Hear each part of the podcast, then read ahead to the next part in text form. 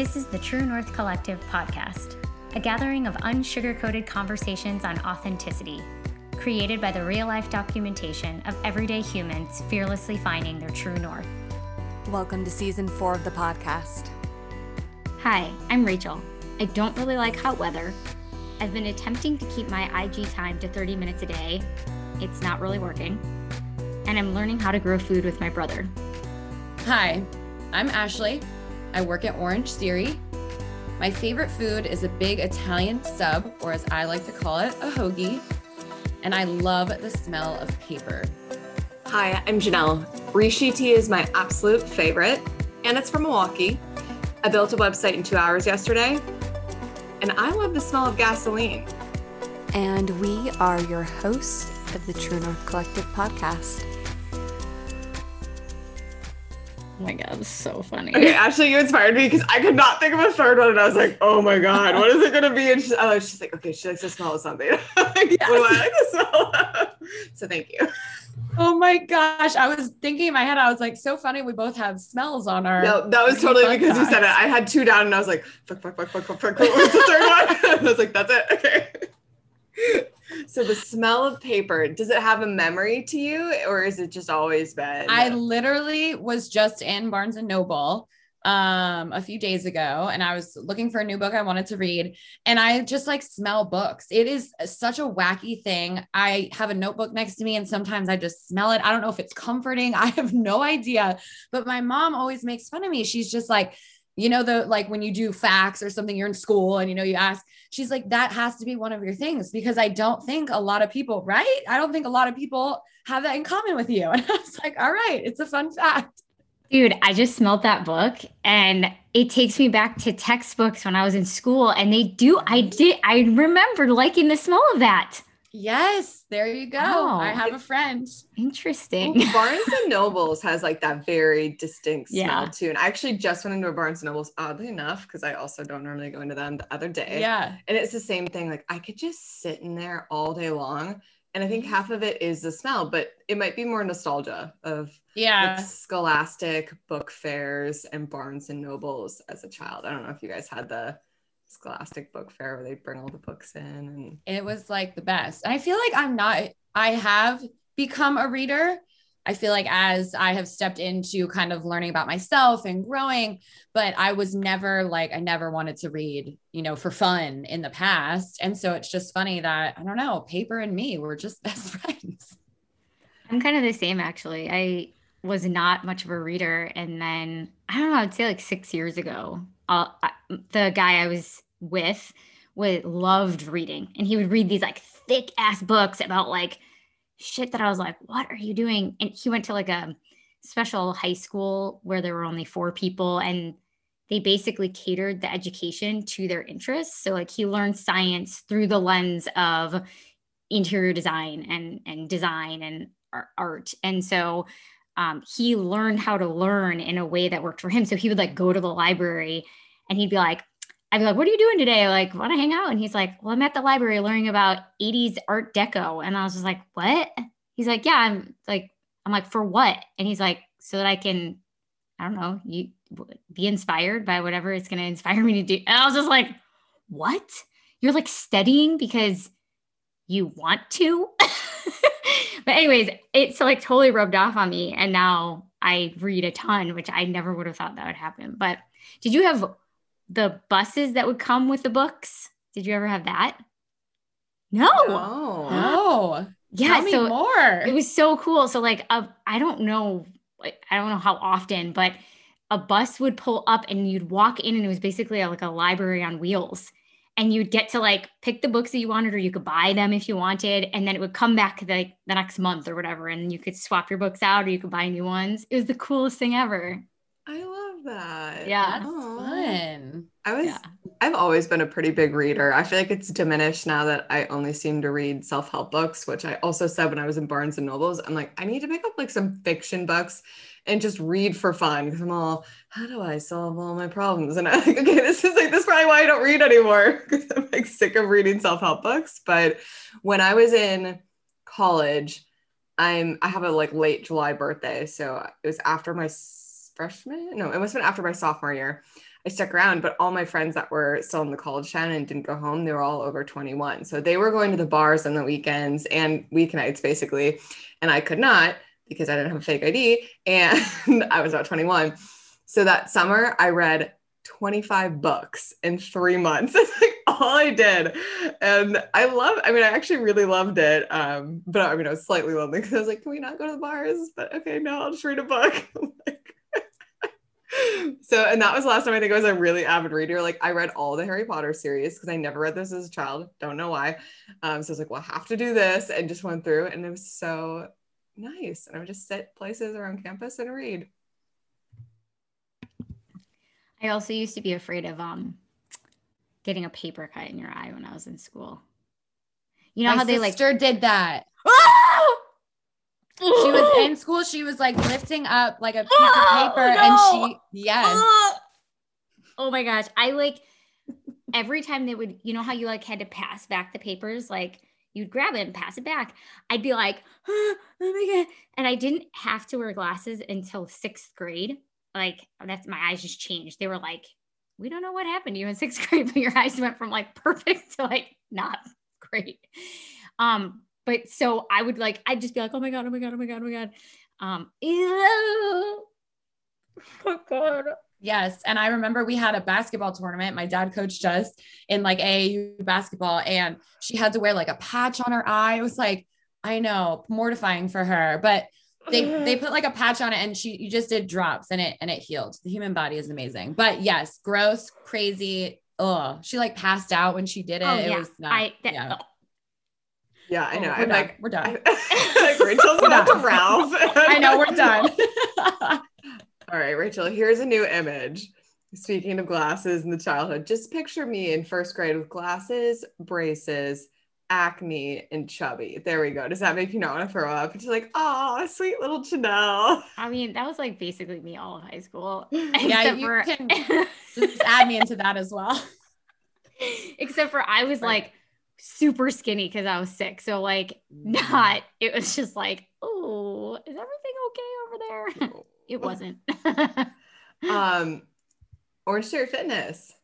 That's exciting. I didn't know that about you. Are you a coach? Do you work up front? Do you? Yeah, I I work up front. So when I started Splash of Ash, I mean, I I knew that I wasn't going to be able to make you know like a ton of money doing this right now, and honestly, that's not the goal right now. The goal is just to help people and to inspire people and talk to cool people like you guys. Um, it's a vision in the long run, right? To do this full time for myself, but it's a marathon, not a sprint. So I was like, what can I do that is like fun, like a fun environment, something that can energize me and not totally stress me out. Um, and so literally across the street from my apartment is the Orange Theory. And I started to work out there in the fall of last year. And I like went in one time for a workout and I asked one my favorite coach there and I was like, are you guys hiring? And she was like, we're always hiring girl. So I just got a job there. I love my coworkers. We don't have a lot of people working there right now. Um, they had to let go a lot of people because of COVID and just the whole shebang. Um, so I'm really blessed to be making money and doing something fun um, just for now. So I work at the front desk, but like the members are so fun. Like when, when I see them to check them in, we still do like the temperatures and like all that jazz. I'm in Florida. Um, and the members are such cool people. I mean, of course, you get like a few people who are just like not friendly, but for the most part, everybody is so fun and so friendly. And it makes it fun for me. And it gives me like a place to go to where it's like low stress. And I didn't want to do something in counseling because that was my background, my master's in, in clinical mental health counseling. And I thought about working in you know some sort of office in counseling but i knew it would just drain me and i wouldn't be able to show up doing podcasts and talking with people and helping people in a way that i wanted to so i'm super happy that i'm at orange theory that was a long answer for your question It's okay. I feel like everything you said about the podcast, dude, Rachel, are like, uh huh, uh huh, uh huh, uh huh. And I think, you know, from us being on your podcast, like we met each other at a fitness studio. So I love, like, I love the parallels. And it is, it's um such a, like, it's just a cool environment. That was when I moved to California. I struggled to find a fitness community. And I would tell people, I'm like, that's like the only way I know how to make friends. like, I go to the fitness studio and yeah, or like work at the fitness studio or teach at the fitness studio. Um, and when I moved here, I didn't find a place to teach for quite a while. And now luckily I have um, teaching at two places, but it, it is, it's just like, and after COVID, I think I even appreciate it more because I'm like, oh, community people, like, come just say hi. I miss you all. I can totally relate to that. And I feel like the members there, like some of them had been there f- from when the studio opened four years ago. We just had our four year um like birthday there.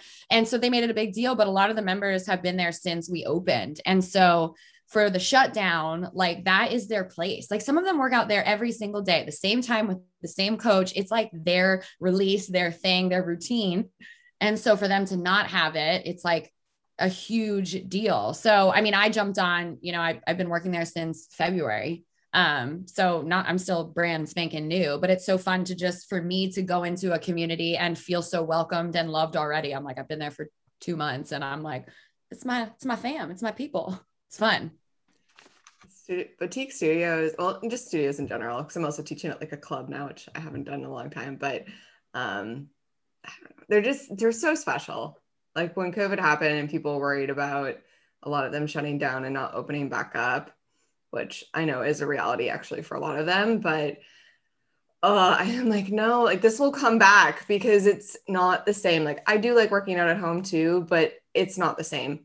And when in a 2021, when a lot of us aren't as religious, like we don't have necessarily church communities or other outlets like that community space and that routine and that consistency of going to the same class like i go to you know mike's class on tuesdays at 6 p.m is like the closest thing i feel like a lot of us have to that like consistency in communal spaces because it's so easy to be isolated and then add now covid even more isolation um so yeah it's there's a special special spaces before we introduce Ash, come play with us the first Thursday of each month and the third Thursday of each month.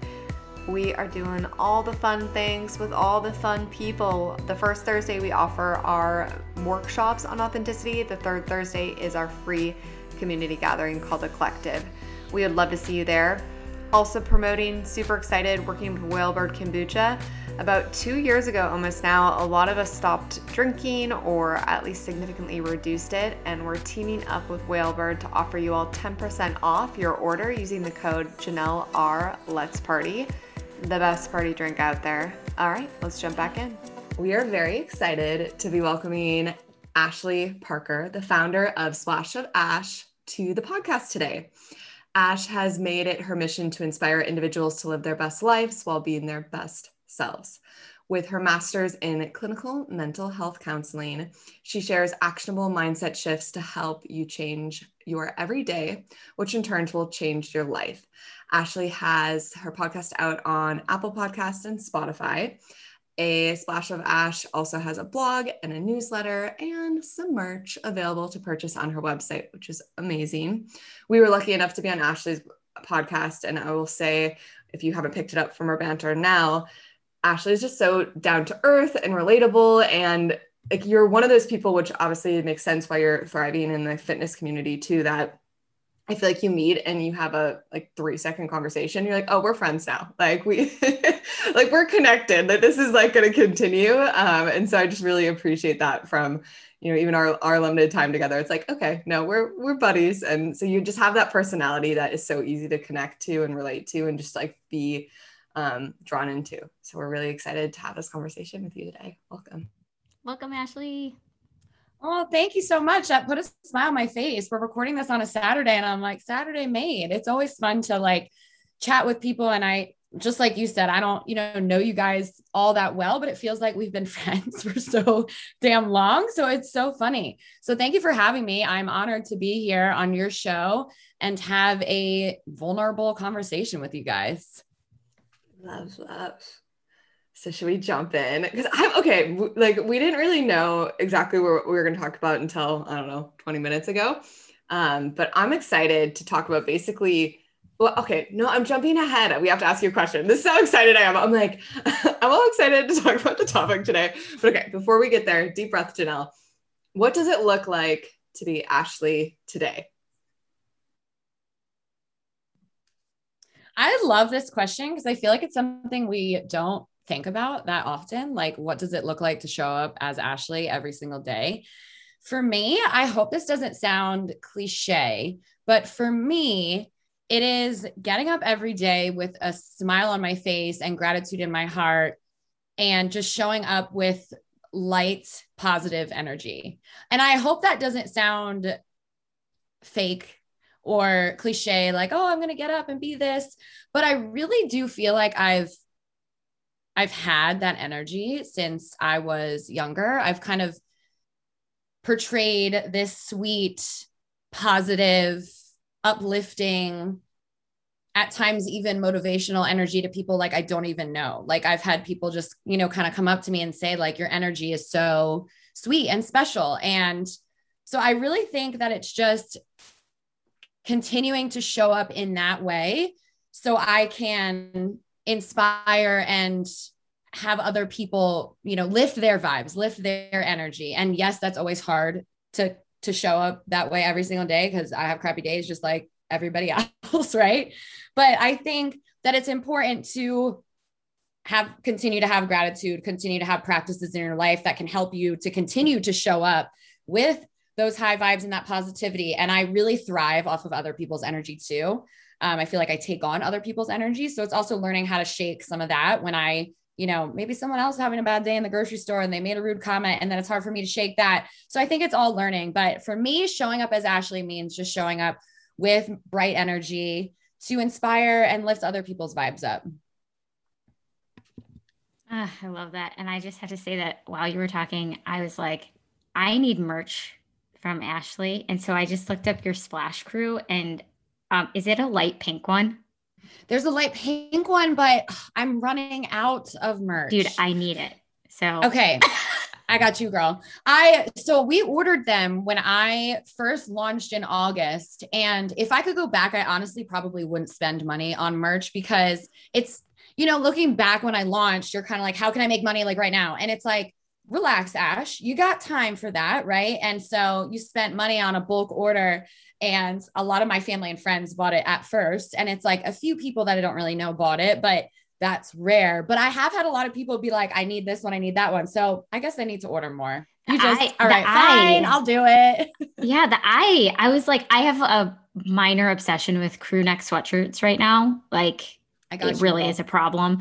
And um that color is really speaking to me. I'm this is not about me, but it's coming up.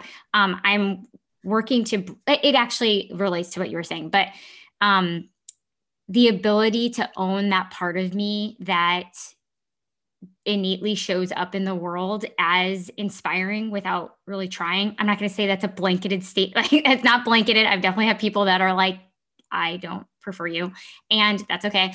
Um, but I do tend to, I, I, relate to what you're saying, and um, I have tended to um, to navigate that the way that people are drawn to me.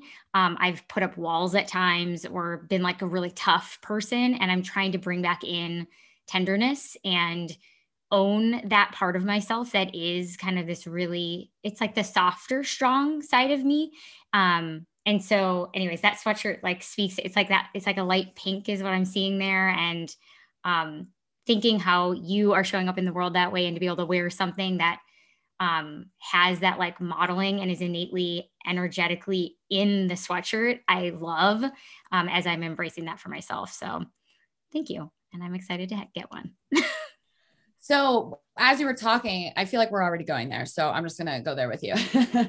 um, when you said bringing in that, that soft, tender side, so I'm a Scorpio. I don't know if you guys know anything about horoscopes or believe in them or anything, but I'm a Scorpio. So I got that tail and we just, okay. Sometimes it just, it comes out of me. And sometimes it feels like I can't control that. The tail just comes out.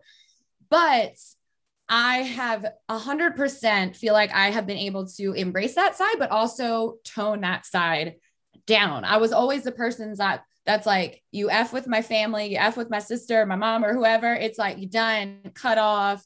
I'm to give it to you straight and we're out. But I feel like it needs to be toned down at times, right? Like I need to embrace that softer, sweeter side of me. And my mom is a Libra. So I think learning from her and having her as a model because she's so sweet and she just wants everybody to always get along, which I know isn't ideal all the time. So sometimes I got to step into that. But she has been a great model for me to bring in some of that sweet energy. So 100% when you were talking about that, I was like, I can relate to sometimes sometimes I'm I'm strong, I'm opinionated, right? I'm loud.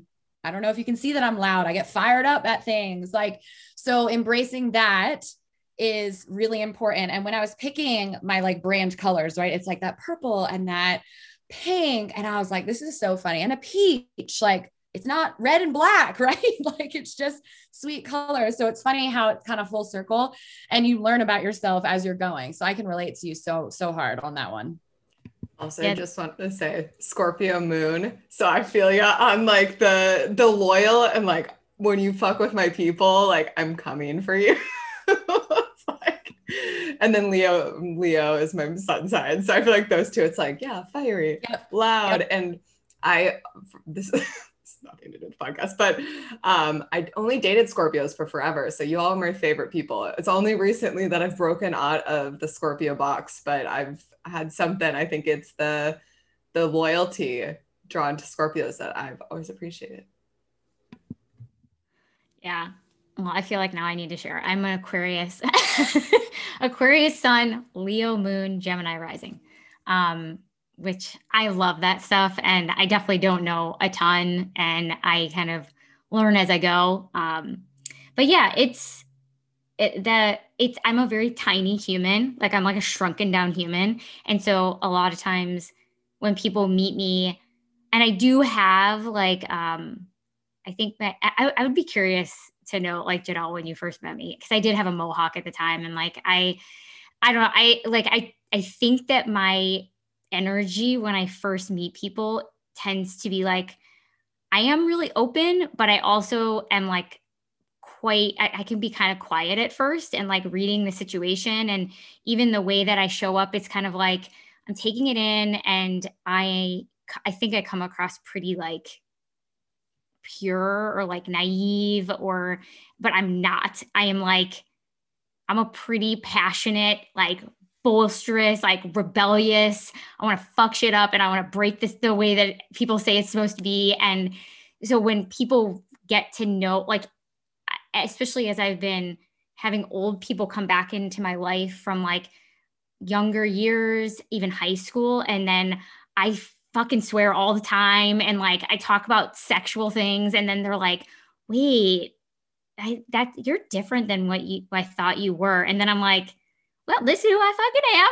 And like, you know, whatever. But it is, um, I had a friend uh, when I lived in Minnesota say to me, honestly, Rachel, if you were any bigger, it would be too much for people to handle because your energy's so like big that you have it has to be in a small body to compensate. Otherwise, you would like it would be too much. I was like, okay, thanks, I think.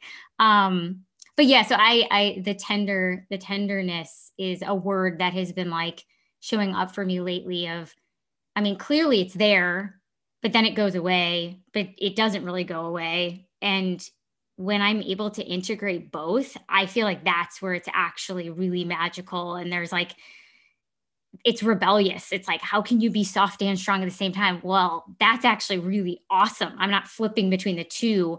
I'm I'm both and I'm doing it in my own way. And so I've been playing with that a lot lately. Well, one, you're too much is like your superpower. So rock that always. And as you were also talking, I was thinking about myself. And if I, I, I could go back a little bit in high school uh, and in middle school, I would say, I really had myself in this like box. And this box was alcohol is bad, sex is bad, you can't curse. Like it was this very honestly like naive like little box I had myself in. And if I did anything outside of that box, I was a bad person. I I was a bad human and I have met people. I was actually just telling my coworker this the other day. I have met people in my life that have helped me to step outside of that box I was I wouldn't even say I dated this guy. I don't even know what he was, but this was going back years and years ago. And I never partied. Like alcohol was bad always. And I don't even know where that belief really came from. I didn't grow up in a household where alcohol, like my parents, we, we didn't do that. People didn't do that. And so I guess that's probably where it comes from. And I'm all about going out and having a good time now, right? Like go out and dance. It's not a bad thing. But the process to get there was a lot. And so in college, I was always the girl that drove my friends around. I never like, I'll be there. I will be fun as hell, but I just don't give me the alcohol. I will drive y'all. Everybody will get home safe and it'll all be fine. Well, I, I met someone who really like stepped, like got me to step outside that. And it's so funny when I think about the people I've met along the way who were not my person, but they have served a purpose in my life to help me step outside of like what I thought was Ashley. Like, Ashley can't do this, Ashley can't do that. And if she does, she doesn't like herself. And so it really is, it's been a journey of learning about myself and what I accept for myself and what I don't accept for myself and who is Ashley. But I have come to a place where I really think that that box has been absolutely just expanded. Like, like dissipated, I guess you could say. Like I have no longer this box for myself where if I do something, I'm a bad person, I'm a bad human. And I've really shaped it and reframed that as learning for myself, right? Maybe I do something that might be outside of what I thought I could do, but I'm learning, right? We're all here and we're all learning. Yes, I make mistakes, but that box really kept me tight and kept me just too narrow minded, right? And and I even used to think, I feel like I'm rambling, but I even used to think like, like if you had a drink, you were bad, right? And like that, oh, Ash, like, no, hold up, right? Everybody's on their own journey and their own path. So what's mine is mine and what's yours is yours. So I have learned and grown so grew so much. And it's really because the people I think I've met along the way that have helped me to expand that. Yeah, I was gonna say yes, hundred percent. I'm like thinking back to the people that were, I mean, all of them have just uh, nudged me in subtle and not so subtle ways. And um, that has been amazing. And the comfort of the box and how easy it is to just like recreate another box and then recreate another box and recreate another box is something that I've been playing with lately. Um, th- like recognizing um, that I have also done that. So it's like I've been like, oh, I created this box for myself, and that's not actually me. And then for like a minute in between, the box gets blown up, but then the tendency to like all of a sudden construct a new box of like, okay, now this is this is the comfort again. And I'm like, um, and now I'm recognizing how much that the box doesn't serve me. And um, it's not about figuring out what that box is. And I guess I'm still playing with like, you know, how do I live without the box? And um, what, where does my sense of comfort come from if there isn't a box? Uh, and so, yeah, I, I, love that analogy. We talk about identities um, a lot here. And as somebody who like created a rebellious identity or i'm a four in the enneagram which is like you basically get a sense of self by being different and then feeling special by being different. It is an ongoing process for me to not try so hard to be different just allow myself to be who i am because when i'm trying to be different i actually there is like a comfort in there, but there's also an isolation. And so it's like, it's a very interesting process to um, sit with and unpack. And then even like the Enneagram system, it's like another box, but how am I using it? And so I used to be anti these things. And now I'm like, no, embrace it as like a data point And um, can you allow you know maybe there's like a frames of that of the box but like you don't have to like wall up or i don't know i'm still playing with it so i appreciate that analogy. I've actually found from a lot of those personality type tests the more i've been doing them while they have overlap it'll add like a new element um, that i like can re-accept in. So for example if you just look at horoscopes, like we were just talking about, it's like the Scorpio, you know, the strong stinger, the Leo, the big, bold.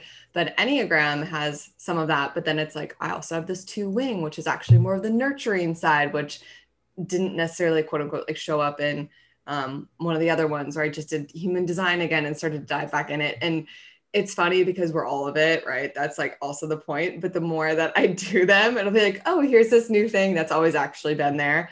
Um, but now I'm really like claiming it as my own because the personality test affirmed it for me, which whether or not that's a great thing or not. But like again, it's language, it's tools, it's like bringing it to your awareness. Um, I was also going to speak to the boxes on like from a polarizing community sense. I think it's easy to get into your box and then you stay in your box with your people that fit that box. Um, and then it's for me, it's been like a very much us and them. So I had similar like growing up um, feelings of shame around like sex. Like I, I'm sure it comes from like Catholic upbringing and a lot of other things. Um, and it's like I would look for other people potentially that had similar viewpoints to validate my own strong opinion because living in the black and white is a lot easier than being open to all all the gray in the middle. Um, but I think when I start to think, even with COVID, it's like to get vaccinated, to not get vaccinated. And that's like a whole conversation. And I don't know if I want to open up that box, but you know, like we find like polarizing things and then we like really put our stake in the ground. I almost said fork in the ground. stake in the ground. Um, because like we want to be affirmed that we're we're right or that we're good or that whatever it is. Um, and so I've been really trying in my own life to be mindful of like where I want to be right and I want to be affirmed and validated by people outside of myself um, and be like, this is our box. Add that other box. Nope, nope, nope. Um, to just make sure that I'm I'm not like walling myself off, whether it be from an identity standpoint or even like a community standpoint of what makes things right or wrong. Um, so yeah, I've been playing with that too. I, I think the the black and white that you just brought up brought me back to my sister. My sister has always been like black, white, and gray. Like all the she could always see like all the perspectives. And I really admire that about her. And we used to get in like fights and she would be like, Ash, like there is a gray, like there, there can be a gray sometimes, right? Like sometimes it might be black and white. But she's like, Ash, sometimes you got to see the gray in this. And it made me think of a song, and I'm totally gonna like butcher the song. I don't know if you guys like alternative music, but it's like sometimes being in like a crowded room, you can be, I'm butchering the whole thing, like the like the loneliest person, even though you're in a crowded room, like whatever. You get the picture. That's gray. And to me, I was always like, Manda, like that could never be. And she's like, Ashley, like, think about it. So I admire my sister for helping me to open up to that doesn't always have to be black and white, right or wrong. There's different perspectives always. And we just have to be open enough to see where someone else was is is coming from. And I think it's also ben- beneficial for ourselves to to maybe take a step back and not always be like, here I am, this is right or this is wrong or whatever we think about it. That makes sense. Yeah, I I love that. There's a person that I follow on Instagram trying to get off Instagram. That's not never going to happen. Um, named Phil Good, and his handle is Phil Good Life. I'll link it. Um, and he is like a channeler, so he channels messages from his guides. And um, one of the messages that came through, I don't know, yesterday or the day before, was around judgment um, versus oh shit no i'm not gonna remember um preference judgment versus preference and he was like pay attention to when you've turned your preference into a judgment because um, it and when you are receiving somebody's preference as a judgment. And so this that this is like a gray concept too of like okay because it is important you know each of us is here while we are all all of it. You know i believe that each of us has a unique expression of life that plays out through you know our body, our defaults, our experiences, etc. And like, so while we are all all of it, and we all can, you know, unpack and wrestle with the, our relationship with all of it. Um, our default expression in any given moment is uniquely ours, and we own that specific expression. And um, and when we do that, it would make sense that like you know three of us in here are going to have a unique ex- expression and experience within this conversation and that they're going to come from different places and that that's great. And when you experience somebody else's um, preference that is different from yours noticing when you are making it a judgment on your own different preference because you know in his in his words so i'm stealing this concept from him and i'm trying to give give it as good a credit as i can um you know we live in this society where we make everything about our, us and we take it personally and so his example was like I don't like tattoos on my body. And I, and in the way he said it, I immediately, I love tattoos. I immediately was like, fuck him. And I was pissed. And then he was like, but if you have a tattoo, I might think it's super sexy on you. And then I was like, oh, I love him. And I was just like, whoa, oh, there it is. And so I was like, that's such a great example because if he, you know, I listened to the whole thing, but it's true. Like his preference towards non tattoos on himself with so much conviction made me pause and like, like, be like, oh. and then once I realized that is his preference, I just heard it as a judgment on myself. I wanted to defend, but I didn't need to because he wasn't talking about me. He was talking about him. Anyways, it's pretty brilliant, I think. I recently dated somebody and it's like a very weird way to I recently dated somebody and that was something we talk about and I realized how much I mean I think we all do it but how much I do that too. But what I loved is he was such a good mirror for me because he called me out on it. He's like Janelle you're making this about you and it's not actually about you. And I'm like Ooh, I am making this about me and it's not about me. Um but it's so easy like it's so easy to do because we do. Like it's like I want to be loved I want to be accepted or like you want a relationship to work and it's easy to want to try to like control things to get it to work out right? Because it i think a lot of us are taught like if we're not in control um or like we if we're not trying hard enough or whatever it is like whatever belief you have i'm still unpacking all of mine.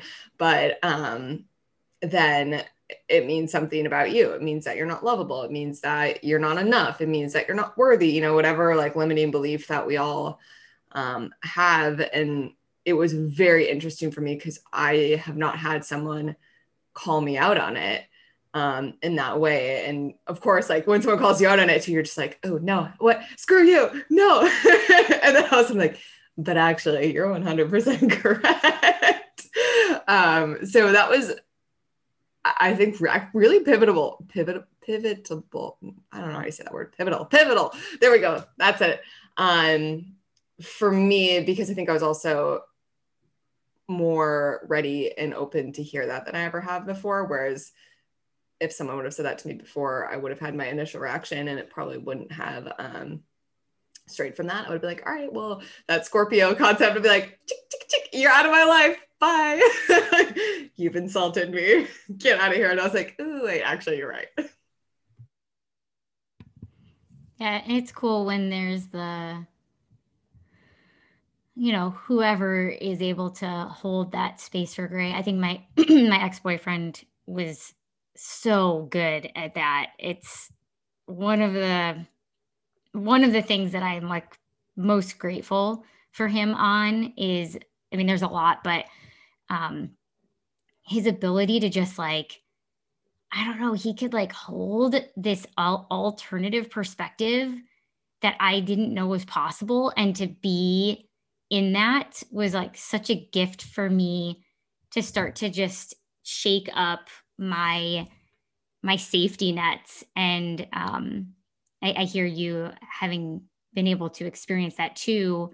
And and then when you can do that and to find like i feel like janelle you and i are that with each other we're like growing into that more within each other which is like so cool to be able to see that um yeah that be able to to grow within our own lives. And then to see me be able to bring that even i'm living with my parents now and the default dysfunctional tendencies within my family you know are still here. And to be able to like be practicing seeing a slightly different thing and even though it's uncomfortable and i'm like i want like this there's a really specific example of like i was annoyed about something or pissed off about something with my mom and I tried to confront her about it and she basically was shutting down and wanted to just like run from the room and I just was like I know you're uncomfortable right now but can you not run? Like if you need to run, run. But is there any part of you that could stay? And she was like I'm really uncomfortable but fine and she sat back down at the table and we were able to work through something that we normally wouldn't have.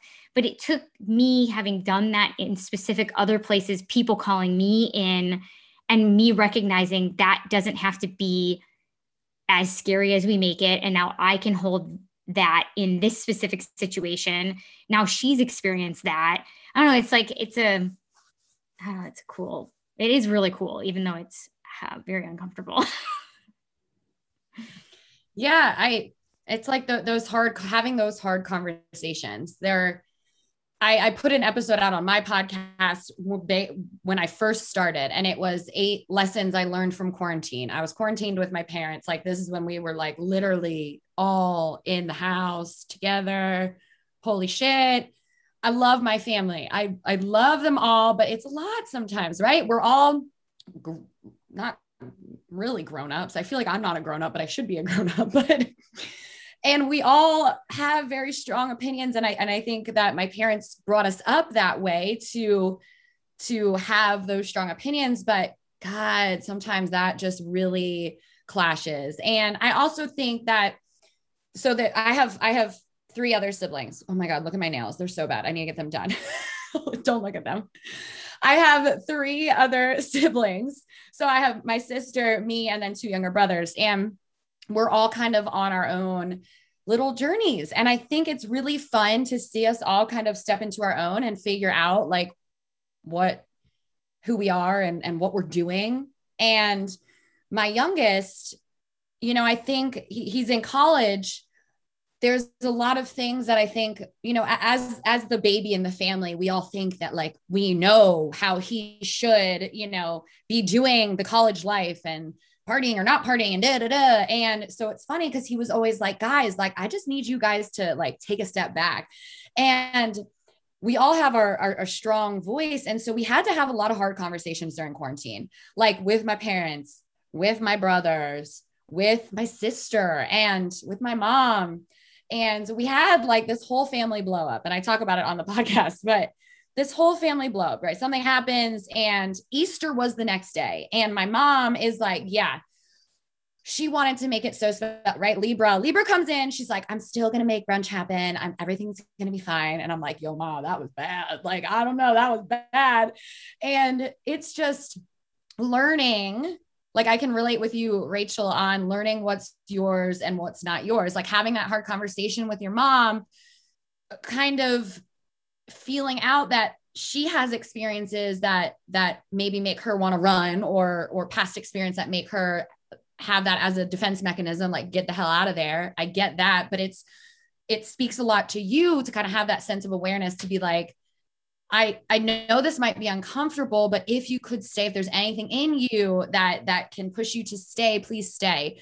And it's so interesting because we had those experiences in quarantine, and and quarantine really taught me that having those hard conversations, being able to speak up, being able in a respectful way, right, uh, being able to speak up and talk with your people when shit gets hard and when shit hits the fan is so important. I can distinctly remember a conversation that me, my brother, and my dad had outside, and it was a hard conversation. And I nece- I wasn't necessarily involved in it, but I think I was out there as an outside outside perspective. But it was hard to speak up and to to say things that might hurt somebody else or make somebody else defensive or whatever it is. And so I just think it's so important to go in and have hard conversations because I think you learn so much about yourself and it also facilitates growth in in other people and yourself, right? Yeah. Quarantine. right. Quarantine, man. Seriously. Kind of loved it, kind of hated it, but loved it for the hard reasons. But yeah, when it comes to hard conversations, I know Mark Groves says this a lot about his own life. I don't know if you're familiar with him, but he always talks about like I want to have every difficult conversation like possible because that is a part of being fully expressed and I really took that wasn't an exact quote, but that quote that he actually uses um, to heart. But what I've found and what you're both speaking to is like I'll do it in new relationships and really be able to like hold my boundaries pretty well or have the hard conversations and because I've set that up at the beginning. So it's like no this is who I am. Um but when it comes to family when it comes to like long standing relationships I still feel like I'm a runner. Ooh difficult conversation. Well there's like too much to lose here. So I'm gonna er, side door exit like someone pulled a hook I'm out. Um and so for, for both of you like having those hard conversations with your family i think is really like beautiful because that i feel like that's where it starts to get sticky right? And that's where it's a lot harder and it feels like the stakes are higher because it is a it's a disruption now. It's not the norm. It's disrupting old dynamics that have been there for a long time or for us if, if it's with our parents basically almost our entire life since we've been able to talk and and process and be a part of it. Yeah, and I I found that I mean there's a lot of stuff when I actually sit and think about like what got me to a place where I could say that to her and not get triggered by the fact that she was running because that in the past would have highly triggered me and I would have done my default. Um, and I think part of it was I didn't realize that I was doing it necessarily, but I had accepted that my parents are who they are. I'm not going to be able to change them. And so, what do I want to do with that? Do I, you know, and I chose that I still wanted to, I still wanted to be there. And, um, and so I, I felt like I had already, like the part that you're speaking to, Janelle, of like, well, I'm to lose, what am I to lose here? Like, I felt like I had already lost that because I was like, the closeness that I want to have in that way I just I just accepted that I didn't think that would ever happen, and so I didn't feel like I had anything to lose at that point.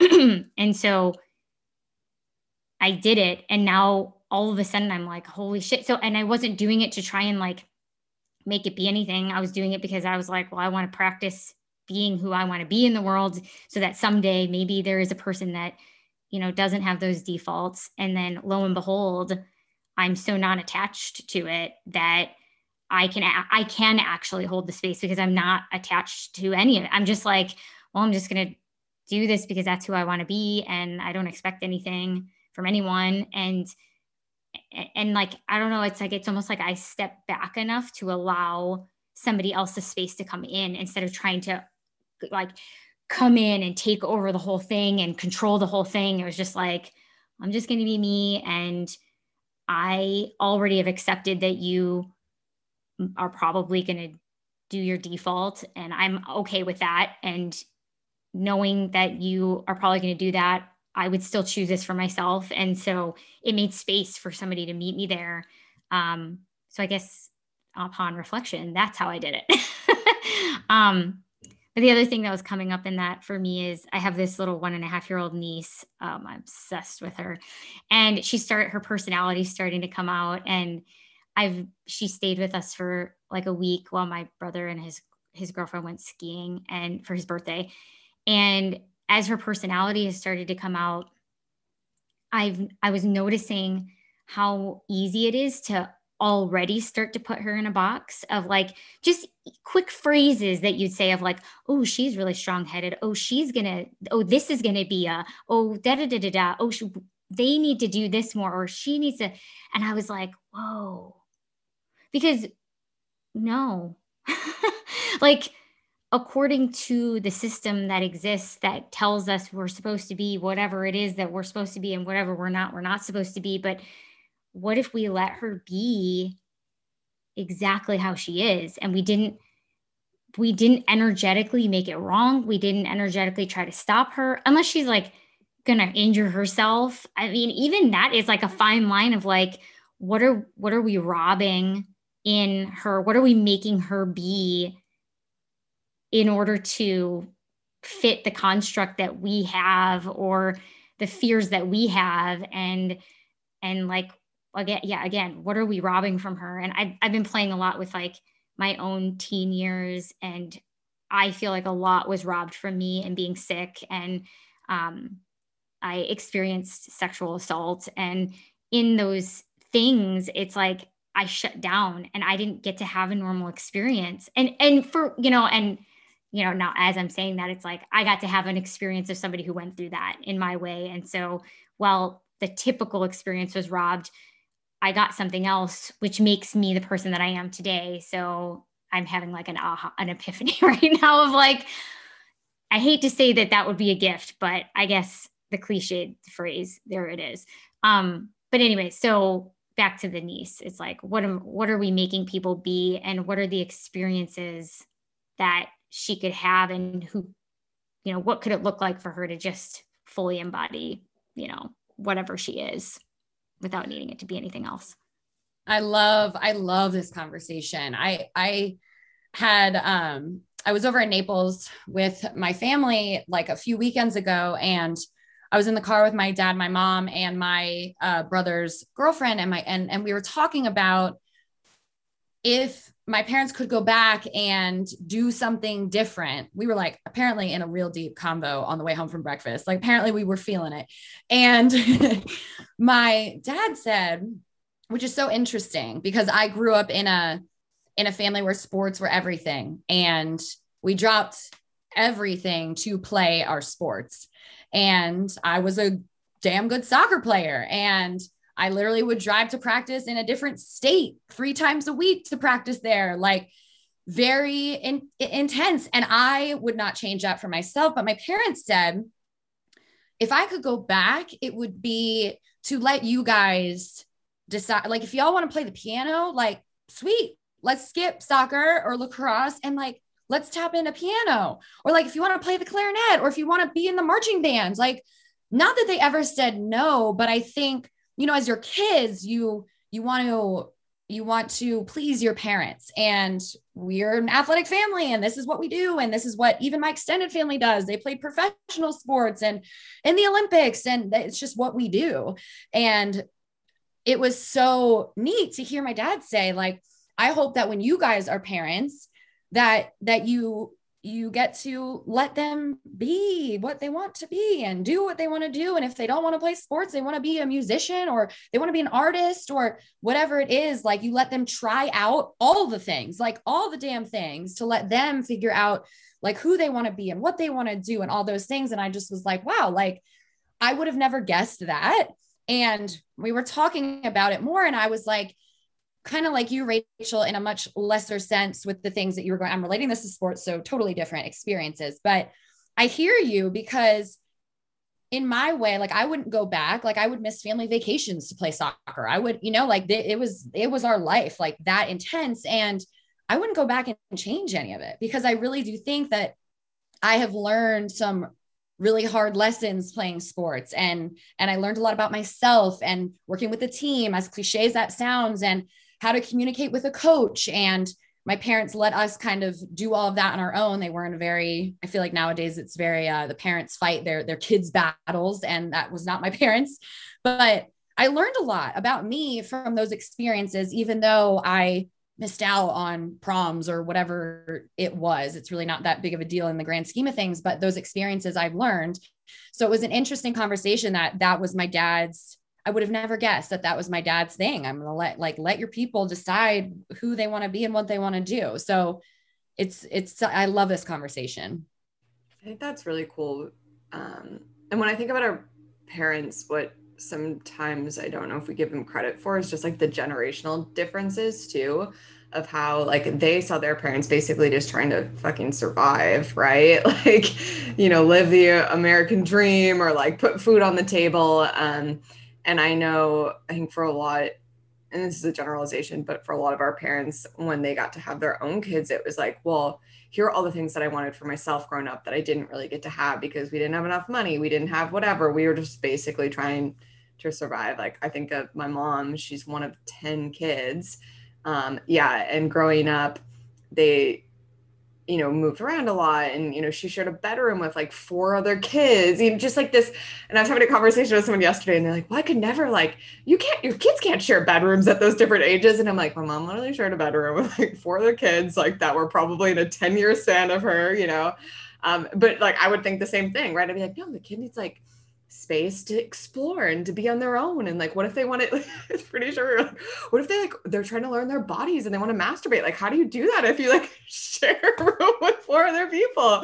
But it's like that shit was not what our parents were talking about and um like i think about the things that my parents have maybe influenced me on and it's like there are things that my mom probably grew up like wishing she had for herself but never got and that was her way of being like, well, I never got to have this. So I want you to have this experience. Um, because I know there's a lot of things in my upbringing around like physical aesthetics. And I know my mom like really had a hard um time with that growing up. Again, just like not having a lot of money or not having access to things, or like I was joking about braces, but um you know, she got braces when she was like older, I think in her like late 20s, you know. So like that influence was like, well, I don't want my kid to go through that. So I'm gonna get my kid braces when she's little, which I mean I'm super actually grateful for. but um, but you know, so like those influences and things that our parents like bring from such a loving, loving space, but then also um it's not necessarily Rachel to what you're saying, like letting the child choose for themselves. Like they're doing it from a place where it's very much like I'm trying to give you all the things that I couldn't have. Um, but there is influence and sway where I think our generation now is like, well, but that's never who I was. That's not who I wanted to be, you know, and now we're like wrestling with the outcome of that. Yeah, and I in that um like I got to to the place of like, oh, those things were actually gifts, which if you take that statement or if you even if you even take what you were saying as just like a quick statement that's fucked up in my opinion. To just be like it's such a gift. Like w- the experience that you have shapes who you are. It's like yes yes yes yes. And like it doesn't become a gift until we give ourselves the chance to wrestle with it to be in the tension of it. Um and to figure out what we want to do with it. And so the fact that I'm sitting here today and the words came out of my mouth that having cancer and being sexually assaulted would even ever be associated as a gift kind of makes me want to throw up. And I've been wrestling with that for uh, you know 24 years and um and the fact that I can see I'm starting to be able to see how that shaped me in a good way too does not in any way shape or form like justify any of it. And i it's like i'm taking my story back and i'm giving myself permission to be um to be the beautiful big you know all of it person that i am that includes those experiences that i have wrestled with and are allowing me to be very multifaceted now. So I guess um, that was coming through for me, especially as you were talking of just like that that the importance of giving self yourself the chance to wrestle with um, with it.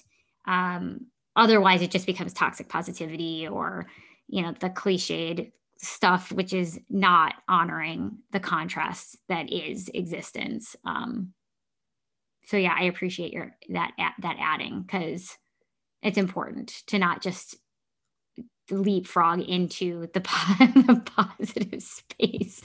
Um, because even when you get there, it's there's a lot of fucked up shit. So I know we're in the conversation already, but maybe asking more directly. I'm opening up the floor. Like we talked about going into this conversation and having uh, the concepts of how do you rock your whole self and own your own shit. I think we've given a lot of examples, but asking the question directly, what comes up for both of you? And Ashley, if you want to go first, maybe.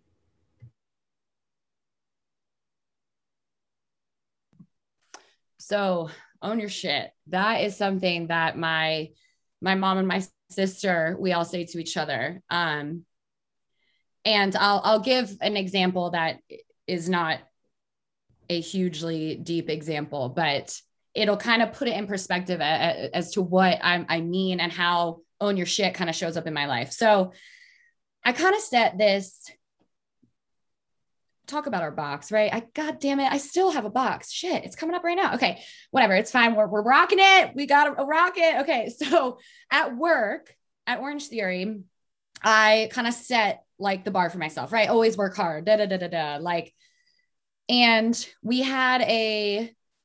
I hope no one from Orangetheory listens to this, but it's fine.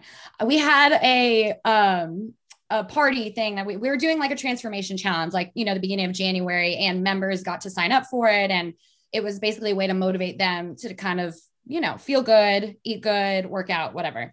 So there was like an end party, the transformation party, where the people who were who entered into the competition, um, we like rented out a bar and it was like a happy hour and whatever. And I worked right up into that time and I could either go to the party or go to Naples because we were doing like an Easter weekend with my family. And in my head, it was such a big battle because I'm like, the right thing to do in my head is like, go show up at the work event, right? Like, go show up. You have to do that. You have to be there because you just, you have to, Ash. And I was like struggling because I was like, but I really just want to go be with my family. Like, it's not like, and so I was talking to my mom and she was like, will this matter in a year from now? Like, will it matter if you show up to this party or not, like for work? And I was like, no, like it really won't. Like, it, it will not matter. This will not define. This is not a pivotal moment, like you said, in my life. If I go to this, stu- like, not stupid, we don't say stupid, this party or not. And so I didn't go. And I went to Naples and that was like a big moment for me because I was breaking outside of that mold that's always like you have to do the right thing, you have to go, you have to work hard this is just how you have to show up at work. And so I went to Naples. I had a great weekend with the fam. And then I was so nervous to go back to work on Monday because I thought that I was going to get like all this heat from people, like, you didn't go. And it was fine. Like everything was fine. And as I was walking into work, I literally was on the phone and my, my mom, my sister were like, own your shit. Like, so what? Like, so if they say something like, oh yeah, I didn't go. I'm so sorry that like that looked bad for you guys or whatever, whatever it is. It turned out nothing happened, but they were like, just own it. Like you went to be with your family. Right.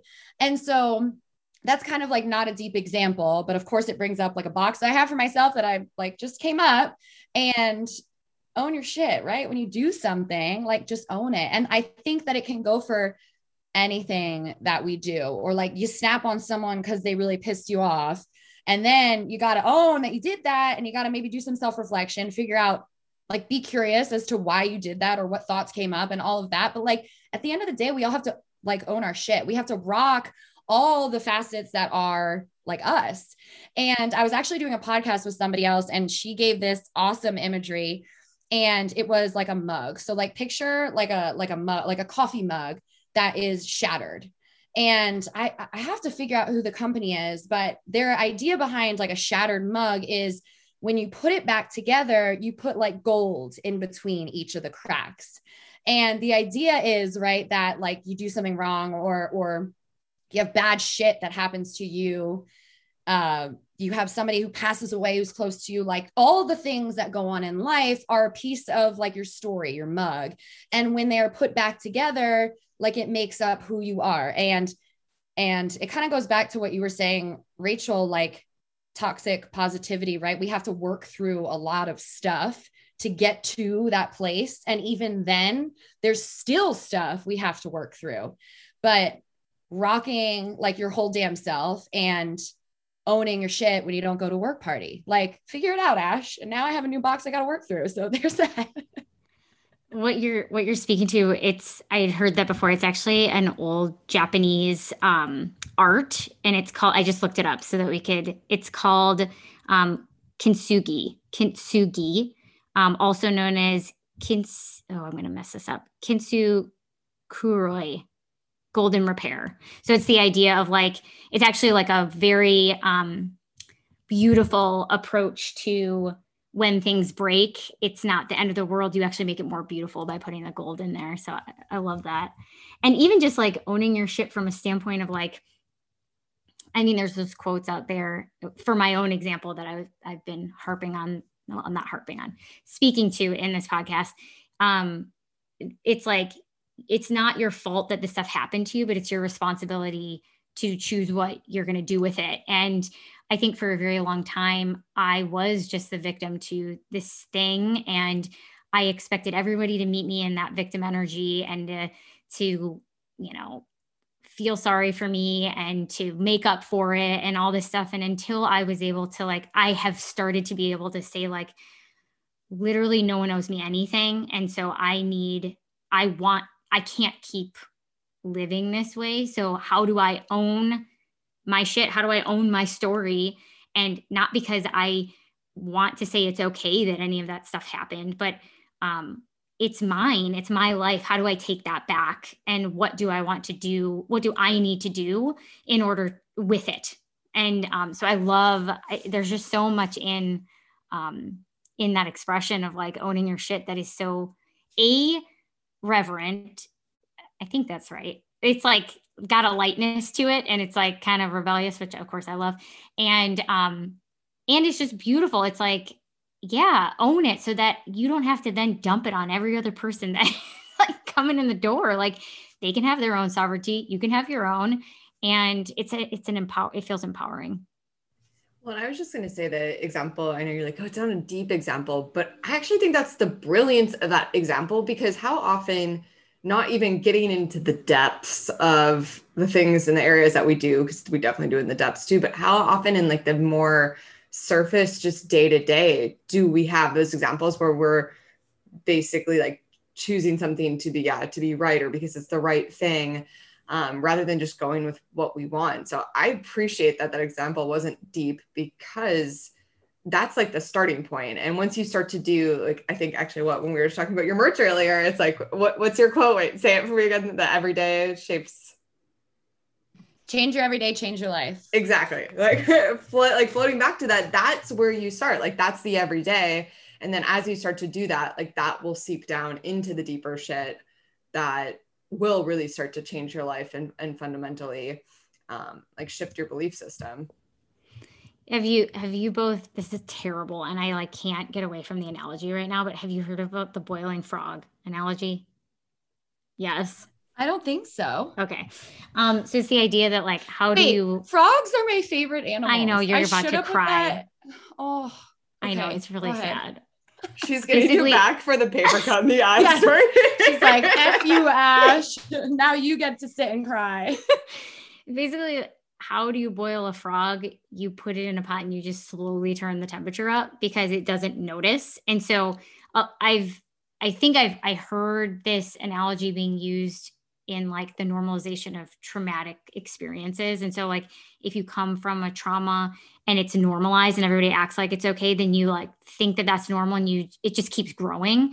And so, I love this example of what you just said, Janelle, because it is, it's almost like, what it's normalizing on a small scale so that you don't start to normalize you know the anti-self or like the the um the dumping or the um, outsourcing of self or whatever you're actually um normalizing the experience on a very small scale. You're like unboiling the frog um slowly or like boiling a different frog. Oh, this is terrible. But um yeah it's like what you do on a small scale. We're all saying the same things. Hopefully you understand what I'm saying. I'm going to stop now. frog, the frog is in a hot tub now. Frog's okay. Enjoy. The frog is at a spa day. That's I feel actually... much better. I feel much better. Put a little Frogs are my favorite. Oh, it's a, I should have put that. Too. Really? Uh, did yeah. we talk about this before? No, but hold on. I'm gonna go grab something. You all keep talking. Give me. Oh, it's gonna be something related to a frog. Yeah. I when I was younger, I had a lot of health stuff and um, they were trying to i have a heart condition and they were trying to figure out like what's going on and all that and I literally told my mom, like, I had to go get a stress test done. And I told my mom, I will not go unless I get frogs. I guess I was being a little brat. And so I saw on her, I don't even know if I told her this. We used to have this huge calendar that was like in like our stove, and there was like a little like uh, pull out drawer. And it was like a massive calendar. And it was like all of our sports and like all the things we had to do, like concerts at school, like things. And I saw on a little post it note that it said frogs. And I was like, I'm to get frogs. Like she's actually to take me to go get frogs. And I did. And I got the coolest frogs. We're just to nerd out for a second. I got a white tree frog. His name was Bubba. He was my all time favorite. He was big. Yeah. We had a Pac Man frog, a neon Pac Man frog. You know, they eat the little like mice. He was cool too. And I had um, a blue tree, blue tree frog. I don't think I ever named him. Um, a golden tree frog. His name was Gus and um, fire belly toads, two fire belly toads. So there you go. Dude, that's so cool. The reason that I did my my jaw dropped is because my first fish's name was Bubba. And then I filled his fish tank with too many things and he got wedged between the wall and the coral and he died. It was terrible. Oh my gosh. I was like, why is it Bubba moving? My dad was like, oh, geez. Okay. Anyways, okay, what I grabbed was these wooden frogs. They're little sound frogs. Okay, ready? Can you hear it? Yes, it sounds frog like... sound. Yeah. Okay, hold on, there's a little one too. It is so cute. They're my favorite sound instruments that I have. So look at Janelle's face. I was dying. She's like, I fucking. She's like, this. y'all are weird. Like, I don't know what's going on.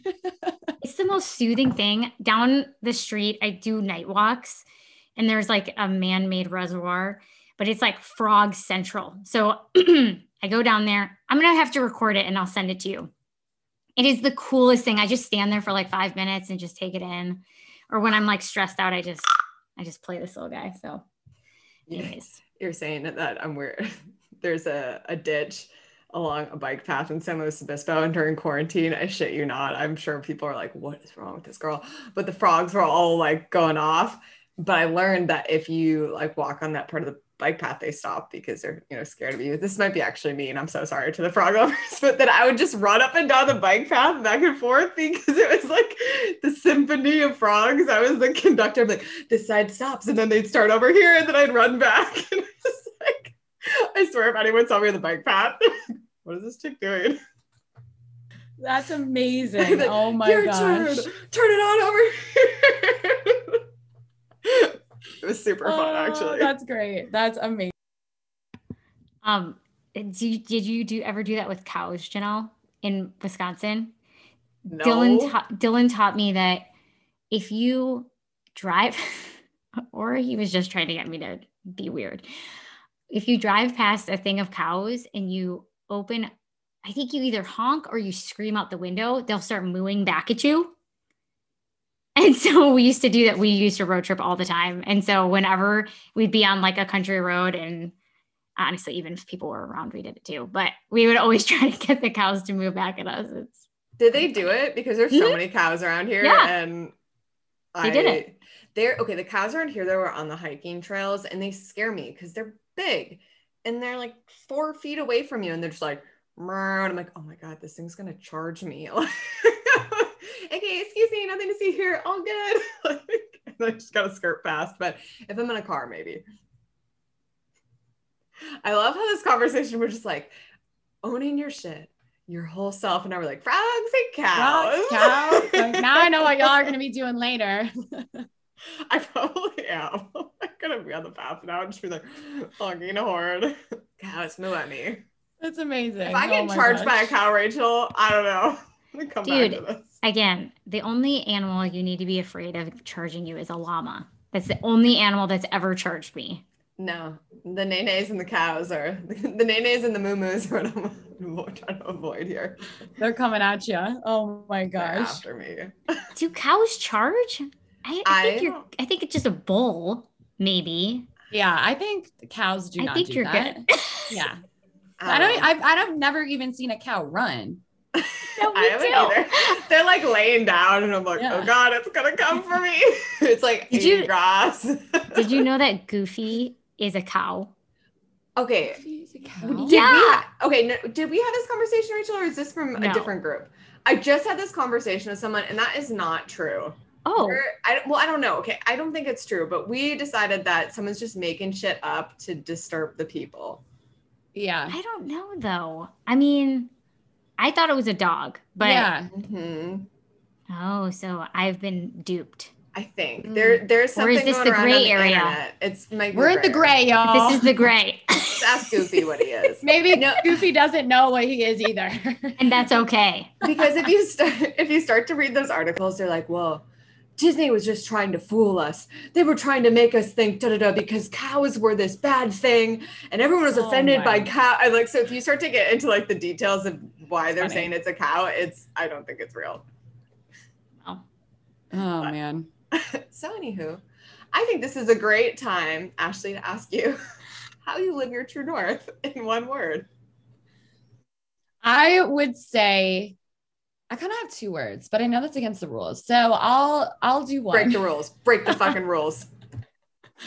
So I was prepping for this and I was torn between two words, but I think that they really just go together. So we'll pretend they're one, even though they're not.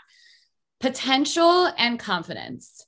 So I think this year I have really actually we'll take on 2022 because I like 2020 also, not like 2022.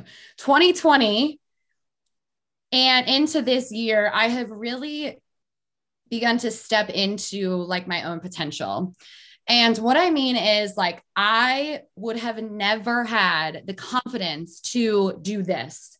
Like ever. Like if you would have told me a year and a half ago that this is what I would be doing or even 2 years ago, I would have literally laughed in your face and been like hell no. One, why do people want to listen to me? Two, like what do I have to offer that is special and cool and like what why do people want to listen to me and so i think that my answer would be potential and confidence because i really think that i have stepped into potential with confidence and that is what i would say would sum up my my true north if that makes sense so well just a side story because why not i just recently um, did my first like little speaking engagement. I'll call it a speaking engagement. It was over Zoom, obviously, but a girl on Instagram reached out to me. She has, uh, she works with Monat. It's like a multi level marketing company. She has her own team, like the whole shindig. And she was doing a March Madness week. And so she was bringing in people to talk about different things and, and train their teammates, like that whole stuff. And she was like, I want you to come in and speak about limiting beliefs and mindset. And I was like, hell yes. And then my head went, whoa, no, like maybe not, you know, like when you do that thing, that's like, yeah, oh, maybe not.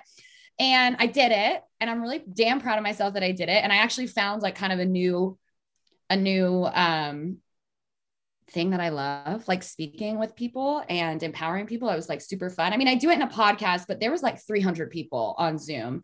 And so it was super cool and super fun. But as I was speaking about limiting beliefs and mindset, I said sometimes this goes back to like owning your shit. I was like, I told them that I was super nervous to speak and like, this is crazy. And this is my first time doing anything like this. And I was like, but you know what? I, I put my damn hoops in and I put some lip gloss on and I was like, we're going to freaking do it. Right. Like we are going to rock it. We're going to own it. And here we go. So that was really fun. I also learned, you know, something new about myself that I would love to roll out like a speaking program or some sort of thing, which is so freaking cool. So, yes, confidence and potential would sum up my true north. It's beautiful. I love it. And I feel it. Like you are, yes. When you said that, I was just like, mm-hmm, 100%. And then if people would like to get a hold of you, reach out to you, ask you questions, listen to your podcast, where can they do all the things?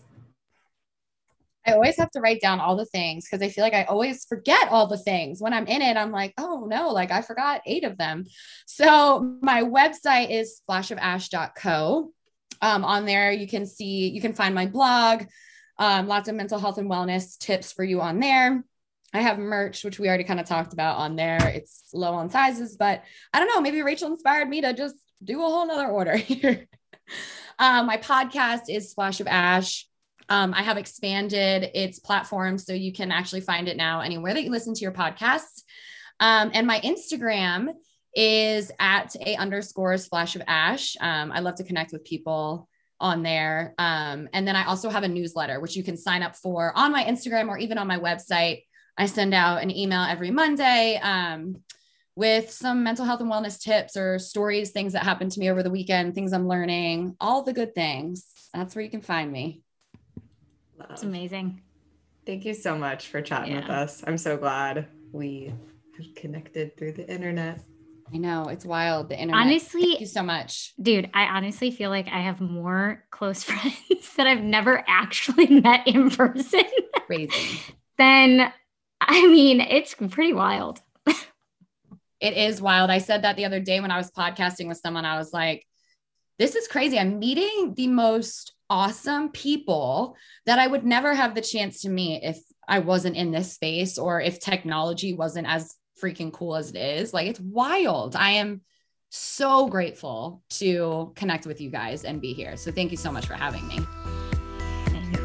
You're amazing. Bye.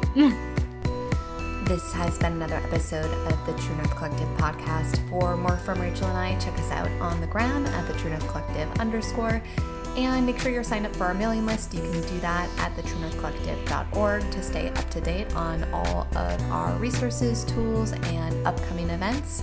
We appreciate you being here with us. We'll see you next time.